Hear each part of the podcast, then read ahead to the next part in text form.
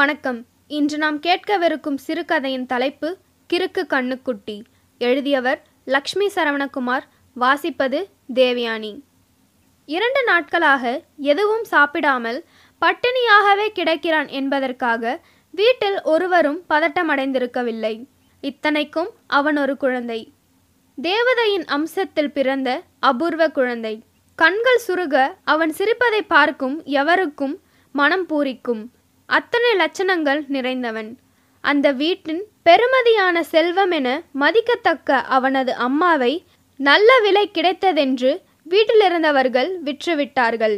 பிறந்தது முதல் தாயின் அரவணைப்பிலும் சூட்டிலும் ஒட்டி கிடந்த கண்ணாவால் அம்மா இல்லாத வெறுமையை தாங்கிக் கொள்ள முடியவில்லை. எதுவும் சாப்பிடாமல் புயலில் சரிந்து கிடந்த மரத்தடியே கதியென இருக்கிறான்.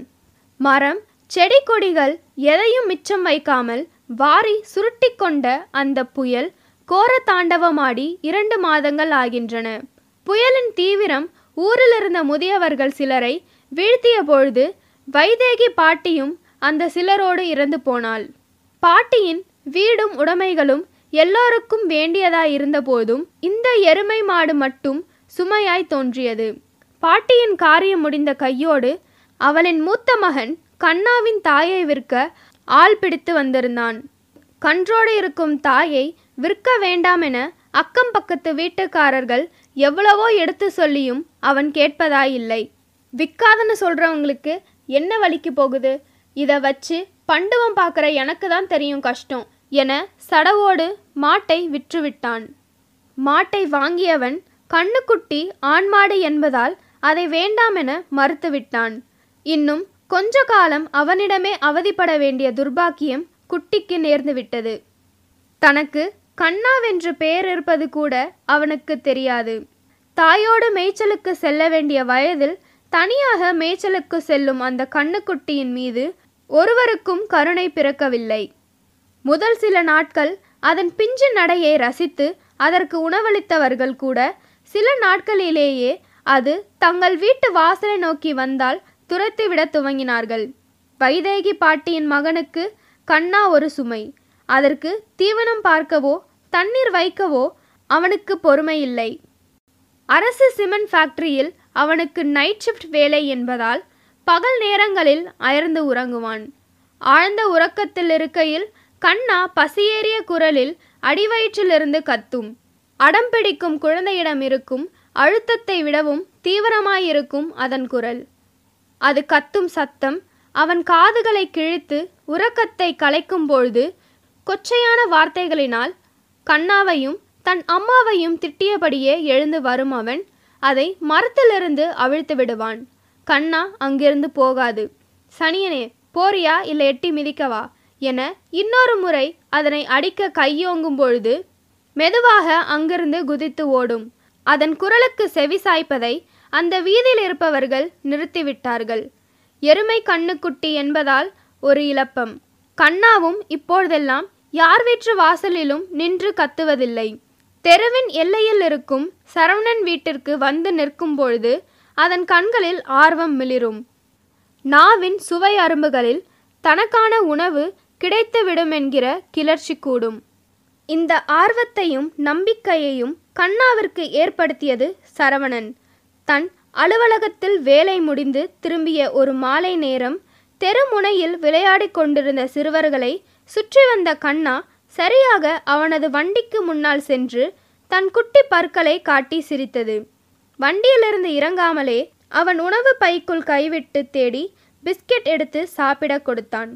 2 பிஸ்கெட்களை வேகமாக தின்றுவிட்டு மீண்டும் அவனது முகத்தை பார்க்க மிச்சமிருந்த பிஸ்கெட் அவ்வளவையும் சாப்பிட கொடுத்தான்.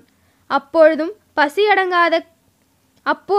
பசியடங்காத கண்களோடு கண்ணா அவனது கால்களை நக்க அவன் வண்டியை அப்படியே நிறுத்திவிட்டு அதை அழைத்து கொண்டு வீட்டிற்கு சென்றான். மதியம் சமைத்திருந்த உணவின் மிச்சத்தில் தயிரூற்றி கிளறி எடுத்து வந்தவன் அதற்கு சாப்பிட கொடுத்தான். அந்த சின்னஞ்சிறு சிறிய பாத்திரத்தில் தலையை சாய்த்து மூச்சு விடாமல் தின்று முடித்த பொழுதுதான் அதற்கு பசியாறுதலின் சந்தோஷம் முதல் முறையாய் புரிந்தது. அது முதல் தனக்கான உணவு இங்கு எப்போதும் இருக்குமென கண்ணா நம்ப துவங்கியது. சரவணனின் வீட்டில் லொஜக், மொஜக், பஜக் என 3 பேர் இருந்தார்கள். இதில் லொஜக், மொஜக் இருவரும் பெண்கள், பஜக் மட்டும் ஆண். 3 பேருக்குமே அந்த கண்ணாவை பிடிக்காது. பஜக் தான் ஒரு ஆண் என்கிற கர்வத்தில் பெரும்பாலும் குறைப்பதில்லை. எப்பொழுதாவது கண்ணா தங்கள் வீட்டு கதவின் அருகில் வரும்பொழுது உருமுவதோடு சரி. லொஜக்கும் மொஜக்கும் கண்ணா நடந்து வரும் சத்தம் கேட்டாலே காது கிழிய குறைக்க துவங்கி விடுவார்கள். கண்ணாவின் கழுத்தில் கட்டப்பட்டிருந்த மணி எவ்வளவு தூரத்தில் இருந்தாலும் அதன் வருகையை சொல்லிவிடும்.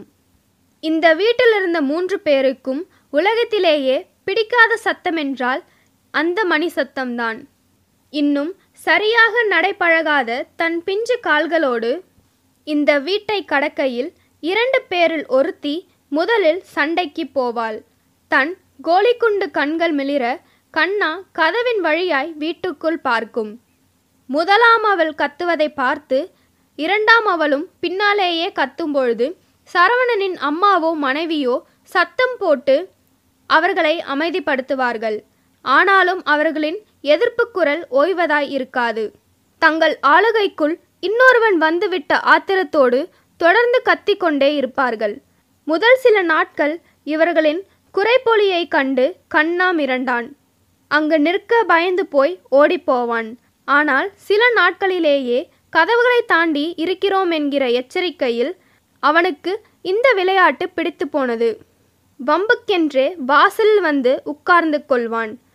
உள்ளே இருந்து சத்தம் எதுவும் வராமல் போனால் இவனே சத்தம் எழுப்பி உறக்கத்தில் இருக்கும் நாய்களை எழுப்புவான். சரவணனின் வீட்டில் மிச்சமிருக்கிற உணவில் ஒரு பகுதியை அவர்கள் தினமும் கண்ணாவிற்கு வைக்க துவங்க கண்ணாவிற்கு வைதேகி பாட்டியின் வீட்டை விடவும் சரவணனின் வீடு பிடித்தமானதாய் மாறியிருந்தது. பணி நிமித்தமாக ஜெயங்கொண்டத்திலிருந்து அரியலூருக்கு சரவணன் குடும்பம் இடம்பெயர்ந்து 10 வருடங்கள் ஆகின்றன. எல்லா கதவுகளையும் அடைத்து வைத்தாலும் எங்கிருந்து வருமென தெரியாமல் ஊரில் அத்தனை வீடுகளுக்குள்ளும் நிறைந்து கிடக்கும் சிமெண்ட் ஆலைகளின் புழுதி. ஜன்னல் சுவர்கள், வீட்டின் அலமாரிகள், மூளைக்கென எங்கும் சாம்பல் நிற திட்டுக்கள் நீக்கமர தேங்கியிருப்பதுதான் ஊரின் அடையாளம். சமயங்களில் வெயிலேறிய சாலைகளில் நடக்கையில் மனிதர்களும் சிமெண்ட் படிந்த சாம்பல் நிற முகங்களாய் தெரிவார்கள். இந்த சில வருடங்கள் அலுவலகமும் வீடும் மட்டுமே வாழ்வின் பெரும்பகுதியை எடுத்து கொண்டதில் சரவணன் சலிப்புற்றவனாகி போனான். சலிப்பான வாழ்வை கடப்பதாக நினைக்கும் மனிதர்கள் எளிதில் பிழர்வில் விழுகிறார்கள். வேலையும் குடும்பமும் தரும் எல்லா நெருக்கடிகளிலிருந்தும் தப்பித்து கொள்ள அவனுக்கான இலைப்பாறலை தந்தது ஜெயங்கொண்டத்தில் இருந்த தோட்டம் மட்டும்தான். அப்பா தன் கடைசி காலத்தில் அவனுக்காக சேர்த்து வைத்த சொத்து. அதனாலேயே கருத்தாக கவனித்து வந்தான். கடைசியாய் வந்த புயல் தோப்பில் இருந்த மொத்த தென்னையையும் வாரி சுருட்டி கொண்டு போனது. அப்பா இருந்த வரையில் புயல் காலத்தை அனுசரித்து மரத்தில் இருக்கும் கிளைகளை எல்லாம் வெட்டி மரத்தை பாதுகாப்பாய் வைத்திருந்தார். இப்பொழுது அவரும் இல்லை, அவர் வளர்த்த தென்னைகளும் இல்லை. வேரோடு பிடுங்கி எறியப்பட்டு சின்ன பின்னமாகி கிடந்த தென்னைகளை பார்த்துவிட்டு திரும்பிய நாளிலிருந்து சரவணன் தனக்குத்தானே பேசிக்கொள்வது அதிகமாயிருந்தது. உனக்கு நீயே எப்படி தாண்டா பேசிக்குவ என அம்மா ஒருமுறை கேட்டாள். அவன் அப்பொழுதும் பதிலை தனக்குத்தானே சொல்லிக்கொண்டு கடந்து போனான். அத்தை, இப்படியே விட்டோம்னா சீக்கிரமாக மண்டக்கொளரா ஆகிருவாரு, என்னன்னு பார்க்கணும் த என அவனின் மனைவி கண்ணீரோடு சொன்னாள். ஆசையாக வளர்த்த தென்னை மொத்தமாக போன சோகத்தில் இப்படி இருக்காமா? கொஞ்ச நாள் போனால் சரியாக போகும், நீ ஒன்றும் கவலைப்படாத என ஆறுதல் படுத்திய சரவணனின் அம்மா 2 நாட்களுக்கு பின் குலசாமி கோவிலில் மந்திரித்த தாயத்தை அவனுக்கு கட்டிவிட்டாள். வலது கை மணிக்கட்டில் கட்டப்பட்ட பச்சை நிற கயிற்றை ஒரு முறைக்கு 2 முறை திரும்பி பார்த்தவன், கயிறு எதுக்கு கையில், பச்சை கயிறு நல்லா இல்லை, கருப்பும் சிவப்பும் நல்லா இருக்கும் என கட்டிய வேகத்தில் கயிறை உருவி ஓரமாக போட்டுவிட்டான். எவ்வளவு முயன்றும் அந்த கயிற்றை மறுபடியும் அவன் கைகளில் கட்ட முடியவில்லை. சரவணன் மாமனார் வீட்டு ஆட்கள் சொல்லி முத்துப்பேட்டை தர்காவிற்கு அழைத்து போய் மந்திரித்து விட்டு வந்தார்கள். சில நாட்கள் எந்த பிரச்சனையும் இல்லாமல் வேலைக்கு போய் வந்தான். இரவுகளில் அவன் உறங்கும் நேரம் மட்டும் கொஞ்சம் கொஞ்சமாய் குறைய துவங்கியது. விளக்கணைக்கப்பட்ட அறையில் தன் நாற்காலியில் அமர்ந்தபடி ஜன்னலுக்கு வெளியே பார்த்து கொண்டிருப்பான். ஒரு நாள் பாதி இரவில் உறக்கம் கலைந்து எழுந்த அவன் மனைவி அவன் அசைவில்லாமல் அமர்ந்திருப்பதை பார்த்து அலறிவிட்டாள். சரவணனின் அம்மா பதறி போய் ஓடி வந்தாள். என்னாச்சுமா, ஏன் இப்படி கத்துன என கேட்டபடியே திரும்பி நாற்காலியில் உட்கார்ந்திருந்த மகனை பார்த்தாள். ராத்திரி முழுக்க இப்படியே உட்கார்ந்திருக்காரத்த, எனக்கு பயமா இருக்கு என அச்சத்தில் வியர்த்திருந்த முகத்தை துடைத்தபடி சொன்னாள். சரவணனின் அம்மா நெருங்கி சென்று அவனிடம், டே என்னாச்சுடா உனக்கு, ஏன் இப்படி உட்கார்ந்துருக்க என கேட்க, என்னால் படுத்து தூங்க முடியல, அதான் உட்கார்ந்துருக்கேன் என்றான். பகல் முழுக்க ஆஃபீஸில் வேலை பார்த்துட்டு வர ராத்திரி தூங்கிறதுக்கு என்ன, படுத்தா காதில் காத்தடிக்கிற சத்தம் கேட்குது, புயல் வந்தப்போ எல்லா மரமும் சேர்ந்து பேயாட்டம் ஆடிச்சுல அந்த சத்தம் கேட்குது, மரமெல்லாம் வேரோடு விழுந்து காற்றுல பறக்கிற மாதிரி கனவு வருது, அதான் உட்கார்ந்த வாக்கிலேயே தூங்கலாம்னு நினைக்கிறேன் சலனமின்றி சொன்னான்.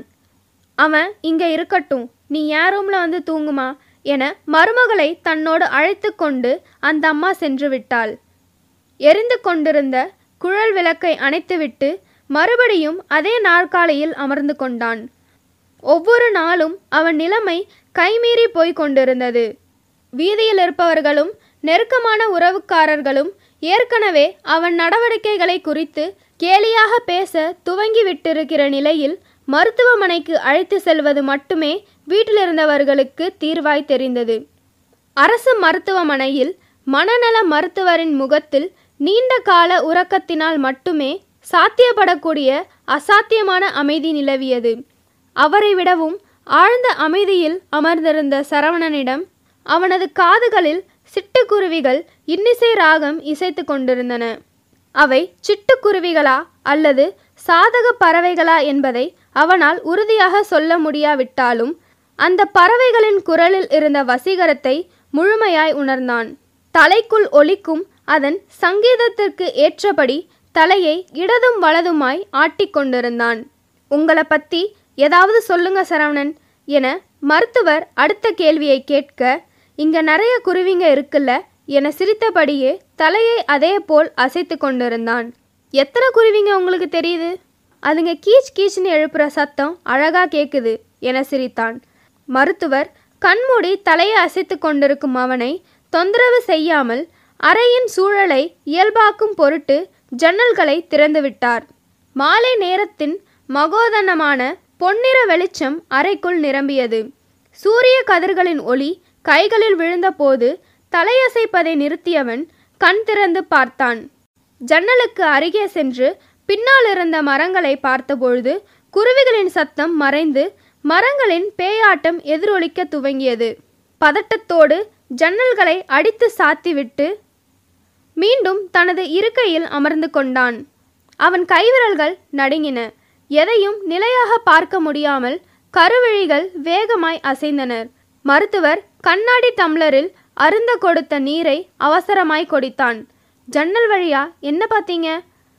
அவன் அவரை ஒருமுறை நிமிர்ந்து பார்த்துவிட்டு, பேய்ங்க, ஒன்று இல்லை நிறைய பேய்ங்க, எல்லாம் மரத்தில் இருக்க பேய்ங்க, மரம்லாம் காற்றுல விழுந்துட்டதுனால பேய்ங்களுக்கு எங்கே போகிறதுன்னு தெரியல, அதான் இப்படி சுற்றிக்கிட்டு இருக்கு என்று சொல்லிவிட்டு தலையை குனிந்து கொண்டான். அவன் நடவடிக்கைகளை குறிப்பெடுத்து கொண்ட மருத்துவர் சரவணனின் மனைவியை வர சொன்னார். கொஞ்சம் டிப்ரெஷனில் இருக்காருன்னு நினைக்கிறேன், தேவையில்லாத பயம்தான், ஹாலுசினேஷன்ஸாக வருது, கொஞ்ச நாள் வீட்டிலையே வச்சு பார்த்துக்கோங்க, முக்கியமாக ராத்திரியில் அவர் தூங்கணும். அவர் ராத்திரியில் தூங்குறதே இல்லை டாக்டர், ஒரே இடத்துல உட்கார்ந்துருப்பார், ஃபோர்ஸ் பண்ணி தூங்க சொன்னாலும் காதில் காத்தடிக்கிற சத்தம் கேட்டுக்கிட்டே இருக்கு, என்னால் தூங்க முடியறது இல்லைன்னு சொல்லிட்டு பிடிவாதமாக உட்கார்ந்துருக்காரு. சரி, கொஞ்ச நாளைக்கு மட்டும் ராத்திரியில் பில்ஸ் கொடுங்க, பழைய மாதிரி வந்ததும் நிறுத்திடலாம். சரிங்க டாக்டர். அவள் நன்றி சொல்லி கொண்டு எழுந்தாள். மருத்துவரின் மேஜையிலிருந்து போன்சாய் மரத்தை கையில் எடுத்த சரவணன் காதின் அருகில் கொண்டு வந்த பொழுது பெருங்காற்றின் சத்தம் செவிகளை நிரப்பியது. அவசரமாக மரத்தை மேஜையில் வைத்தவன், மரத்தில் பேய் இருக்கு, இதை தூக்கி போட்டுருங்க என பதறியபடி அறையிலிருந்து வெளியேறினான். தோட்டத்தில் பழைய மரங்களை எல்லாம் கழித்துவிட்டு புதிய தென்னம்பிள்ளைகளை வைத்திருந்தார்கள். மண்ணை இறுக பற்றாத தென்னம்பிள்ளையை சுற்றி வந்தவன் அவ்விடத்திலிருக்கும் தனக்கும் என்ன தொடர்பென தெரியாமல் திகைத்து போயிருந்தான். தோட்டத்திற்கு சென்று வந்தால் அவன் மனநிலைமை நல்ல மாற்றம் ஏற்படக்கூடும் என அவன் அம்மா நினைத்திருந்தது ஏமாற்றத்திலேயே முடிந்தது. வீடு திரும்பிய பொழுது அவனை பார்த்த ஆர்வத்தில் கண்ணா குதித்து வந்தது. அவன் தன்னிடம் கொடுக்க எதுவுமில்லை என்பதை தெரிந்து கொண்டு வீட்டிற்குள் சென்றான். கண்ணா வாசலில் நின்று அவனை பார்த்து சத்தம் எழுப்ப லொஜக் மொஜக் இருவரும் அதனை துரத்துவது போல் குறைத்தனர். சமையலறையில் உணவு பாத்திரங்கள் காலியாய் இருந்தன. என்ன கொடுப்பதென யோசித்தபடி வந்தவன் கண்களில் நாய்க்குட்டிகளுக்கு தரும் பெடிகிரி தட்டுப்பட அதை எடுத்து சென்றான். ஒரு பாத்திரத்தில் பெடிகிரியை கொட்டி கண்ணாவிற்கு கொடுக்க ஆர்வத்தோடு அதை சாப்பிட நினைத்து நுகர்ந்து பார்த்துவிட்டு தயங்கியது. தலையை தூக்கி அவனை ஒருமுறை பார்த்துவிட்டு வேகமாய் சாப்பிட்டது. கையில் பெடிகிரியோடு நிற்கும் அவனை கவனித்துவிட்டு அவன் மனைவி, ஏ எருமை, இருக்கிற பெடிகிரி எல்லாம் அதுக்கு கொடுத்துட்டா இப்போ இதுங்க மூணுக்கும் என்ன செய்கிறது? ஏ கண்ணா சனியனே, போ இங்கிருந்து என கோவத்தோடு கண்ணுக்குட்டியை துரத்தினாள். அடிக்க கை ஓங்கியவளை பார்த்து சிரித்தபடியே கண்ணா வேகமாக மிச்சமிருந்த பெடிகிரியை தின்றது. கண்ணாவின் சிரிப்பை பார்த்து சரவணனும் சிரித்தான். அச்சு அசலாய் ஒரே மாதிரி சிரித்த இருவரையும் நினைத்து தலையில் அடித்து கொண்ட சரவணன் மனைவி, எல்லாம் என் நேரம் என எரிச்சலோடு சென்றாள். அவன் உறக்கத்தை வெறுத்ததால் அதற்காக கொடுக்கப்பட்ட மாத்திரைகளையும் வெறுத்தான். முதல் சில நாட்கள் நீண்ட உறக்கத்தால் கடும் சோர்வடைந்து போயிருந்தவன் மாத்திரைகளை விழுங்காமல் திருட்டுத்தனமாய் துப்பிவிடும் வித்தையை கற்றுக்கொண்டிருந்தான். அவனது நினைவிலிருந்து உலகில் ஏராளமான விஷயங்கள் கொஞ்சம் கொஞ்சமாய் மறைந்து போக துவங்கியிருந்தன. எப்போது உறங்குகிறான், எப்போது விழிக்கிறான் என்பதை யாராலும் தெரிந்து கொள்ள முடியவில்லை. அதிகாலையில் வீட்டிலிருந்து பக்கத்து வீதியில் இருக்கும் டீ கடைக்கு செல்லும் பொழுது காத்திருந்தது போல் கண்ணா அவனை பார்த்து கனைக்கும். யாருடைய அனுமதியையும் எதிர்பாராமல் அதை மரத்திலிருந்து அவிழ்த்து செல்வான். இப்படி கண்ணுக்குட்டியை அவிழ்த்து சென்றதற்காக ஒருமுறை வைதேகி பாட்டியின் மகன் சரவணனை திட்ட கண்ணாவும் சரவணனும் அவனை பார்த்து ஒரே மாதிரியாய் சிரித்தார்கள். என்ன எழவு இது, இவன் லூசா இல்லை இந்த கண்ணா லூசா என திட்டுவதை நிறுத்திவிட்டு வீட்டிற்குள் போய்விட்டான். டீ கடை வரை அவனோடு கம்பீரமாக நடக்கும். கடையில் தேநீர் அருந்தும்போது அதற்கு பொறை வாங்கி போடுவான். பொறையை தின்றுவிட்டு அவன் கால்களை சுற்றி வரும். கடையில் இருக்கும் வேறு யாராவது பொறை வாங்கி போட்டால் அதை கண்ணா உண்பதில்லை. தேநீருக்கு காசு கொடுத்துவிட்டு கையில் கொஞ்சம் பொறைகளை வாங்கி கொண்டு வழியில் ஒவ்வொன்றாய் அதற்கு தின்ன கொடுப்பான். திரும்ப மாலை கடைக்கு செல்லும் பொழுதும் இதே நடவடிக்கைகள் நடக்கும். வீட்டிலிருந்த நாய்க்குட்டிகள் தங்களை விடவும் அவன் கண்ணுக்குட்டியிடம் நெருக்கமாய் இருக்கிறான் என்பதை தெரிந்து கொண்டு அவனிடம் நெருங்க மறுத்தன. அவன் குட்டிகளின் அருகே சென்றபோதெல்லாம் ஆவேசமாய் குறைத்தன. எல்லாவற்றையும் விட நாய்க்குட்டிகளுக்கு ஆத்திரம் அதிகமாக காரணம் சிரிக்கும் பொழுது அவன் முகம் கண்ணாவின் முகத்தை போலவே தெரிந்ததுதான். அவனுக்கு தூக்கத்தை போலவே பசியும் மறக்க துவங்கியது. பசியும் உறக்கமும் இல்லாமல் உடல் மெலிய துவங்கிய பொழுது முகத்தில் மட்டும் அசாத்தியமான தேஜஸ் வெளிப்பட்டது. விழித்திருக்கையில் பாதுகாப்பாய் இருப்பதாய் உணர்ந்தான். பகல் வேளைகளில் மனம் போன போக்கில் ஊரின் வீதிகளில் சுற்றி வரும் அவனை சில நாட்களிலேயே எல்லோருக்கும் தெரிந்திருந்தது. எதிர்படும் எல்லோரையும் பார்த்து சிரித்தவனை முதல் முறையாய் எதிர்கொள்கிறவர்கள் அவனைப் போலவே சிரித்தும் கடப்பார்கள். ஊரிலிருந்த 113 டீ கடைகளிலும் இந்த சில நாட்களில் டீ குடித்திருந்தான். டீ குடித்து கொண்டிருக்கும் பொழுதே சத்தமாய் சிரிப்பான். கடையில் இருப்பவர்கள் மிரண்டு அவனை திரும்பி பார்ப்பார்கள். கையில் இருக்கும் தேநீர் குவளையின் கடைசி துளி வரை குடித்துவிட்டு சிரித்தபடியே காசை கொடுத்துவிட்டு நடப்பான். அன்றைய பிற்பகல் கடை வீதியில் யானை ஊர்வலம் வந்தபொழுது மக்கள் திரளாக நின்று வேடிக்கை பார்த்து கொண்டிருந்தார்கள். அசைந்து செல்லும் குன்றை போலிருந்த அந்த பிரம்மாண்டத்தை கண்டு குழந்தைகள் குதூகலமாய் கூச்சலிட்டனர். கழுத்தில் கட்டப்பட்டிருந்த மணியிலிருந்து எழுந்த ஓசை நடைபழகும் குழந்தையின் இடையில் ஒலிக்கும் மணியோசையை ஒத்திருந்தது. வீட்டிற்கு திரும்பிக் கொண்டிருந்த சரவணன் தற்செயலாய் வெயிலில் உலாவரும் யானையை பார்த்து துணுக்குற்றான். அனலாய் தகிக்கும் சாலையின் வெப்பத்தை யானையின் கால்களால் சகித்து கொள்ள முடியாதென நினைத்தவன் வேகமாய் யானையின் பின்னால் ஓடினான். யானையை வேடிக்கை பார்த்து கொண்டிருந்தவர்கள் பதறிப்போய் அவனை தடுத்து நிறுத்த முயல எல்லோரையும் நெட்டி தள்ளிவிட்டு யானையின் பின்னங்கால்களை நெருங்கிவிட்டான். இளம்பெண்ணின் சடையைப் போல் நீண்டிருந்த யானையின் வால் சடாரென உஷாராகி ஒரு முறை சுழல யானை தலையை திருப்பி பார்த்தது. அவன் அவசரமாய் தன் காலில் இருந்த செருப்பை கழற்றி யானைக்கு அணிவித்துவிட நினைத்து நெருங்க அவனின் வினோத நடவடிக்கைகளை கண்டு அச்சமுற்ற யானை ஒரு முறை பிளிறியது. அசாதாரணமான அதன் பிளிற்றலை கண்டதும் பாகன் அவசரமாய் பின்னால் திரும்பி பார்க்க ஒருவன் தன் காலில் இருந்த செருப்பை யானைக்கு அணிவிக்க முயற்சித்து கொண்டிருப்பது தெரிந்தது. யோ பைத்தியகாரா, தள்ளி போயா என கத்தியபடியே அவனை நோக்கி வேகமாய் ஓடி வந்தான். இரண்டு செருப்புகளையும் கையில் வைத்தபடி குழப்பத்தோடு பார்த்து கொண்டிருந்தவனை நெருங்கிய பாகன், என்ன செஞ்சிட்டு இருக்க என கேட்க, யானைக்கு கால் சுடும், அதான் செருப்பு போட்டுவிட போறேன் என கையில் இருந்த செருப்பை நீட்டினான். பாகனின் துணையில்லாத யானை அப்படியே நின்றுவிட்டது. தன் வேடிக்கையை பார்க்கும் எல்லோரையும் ஒருமுறை திரும்பி பார்த்து கொண்டு தன் கண்களை சுற்றி ஈக்கள் பறந்ததால் துதிக்கையால் சுழற்றி ஈக்களை துரத்தியது. அவனின் கூறுகெட்டத்தனத்தை பார்த்து எழுந்த கோபமெல்லாம் அடங்கி போன பாகன், யானைக்கு செருப்பு கொடுத்துட்டு நீ என்ன செய்வ என கேட்க பதில் சொல்லாமல் அப்படியே நின்றான். யானைக்கு செருப்பு வாங்கத்தான் நான் போயிட்டு இருக்கேன், நீ முதல்ல செருப்பை காலில் போடு என்றதும் தயக்கத்தோடு செருப்பை காலில் அணிந்து கொண்டான். சுற்றியிருந்த எல்லோரும் அவனை பார்த்து சிரித்தார்கள் என்று தெரிந்தும் அங்கிருந்து கிளம்பி போனவனை தடுத்து நிறுத்திய பாகன் யானைக்கு நெருக்கமாக அழைத்து சென்றான். அதன் துதிக்கையில் பாகன் தடவி கொடுக்க அது அவனின் தலையில் வைத்து ஆசிர்வதித்தது. எல்லோருக்கும் வேடிக்கையாய் மாறி போயிருந்த அவனை திருச்சியில் இருக்கும் மனநல மருத்துவமனைக்கு அழைத்து செல்ல முடிவெடுத்தனர். இரவில் மாமனார் வீட்டிலிருந்து வந்தவர்களும் சரவணன் பெரிப்பா வீட்டு ஆட்களும் வம்படியாய் வாகனத்தில் ஏற்ற முயன்றபொழுது அவர்களிடமிருந்து திமிரிய சரவணன், என்னைய எங்கேயா கூட்டிட்டு போறீங்க, விடுங்கயா பைத்தியக்காரனுங்களா, விடுங்கயா என கத்தினான். வீதியில் இருந்தவர்கள் உறக்கம் பிடிக்காத கண்களுடனும் கனத்த மனதுடனும் வேடிக்கை பார்த்து கொண்டிருந்தார்கள். மெலிந்த அவன் உடலுக்குள் அசாத்தியமான வலு ஏறியிருந்தது. தன்னை பிடித்திருந்த எல்லோரையும் நெட்டி தள்ளி திமிரி வந்தான். வாசலில் நின்று அழுது கொண்டிருந்த அவன் அம்மா பொறுக்க முடியாமல் ஓங்கி ஒரு அறைவிட ஓவென அழத் துவங்கினான். போடி சைத்தானே என கத்தியவன் வாசலிலேயே அழுதபடி உட்கார அவன் உறவினர்கள் இந்த முறை சிரமமில்லாமல் வண்டியில் ஏற்றினார்கள். சரவணனின் அலற்றலையும் அழுகையையும் கேட்டு கொண்டிருந்த கண்ணா அம்மாவை விற்ற நாளில் அழுததை விடவும் தீவிரமாய் அழத் துவங்கியது. அவனை ஏற்றி கொண்ட வண்டி அங்கிருந்து சென்றுவிட்ட பிறகு வீதியில் மயான அமைதி சூழ்ந்திருந்தது. கண்ணா தன் துயரை வெளிப்படுத்தும் விதமாய் அடிவயிற்றிலிருந்து குரல் எழுப்பி அழுது கொண்டிருந்தது.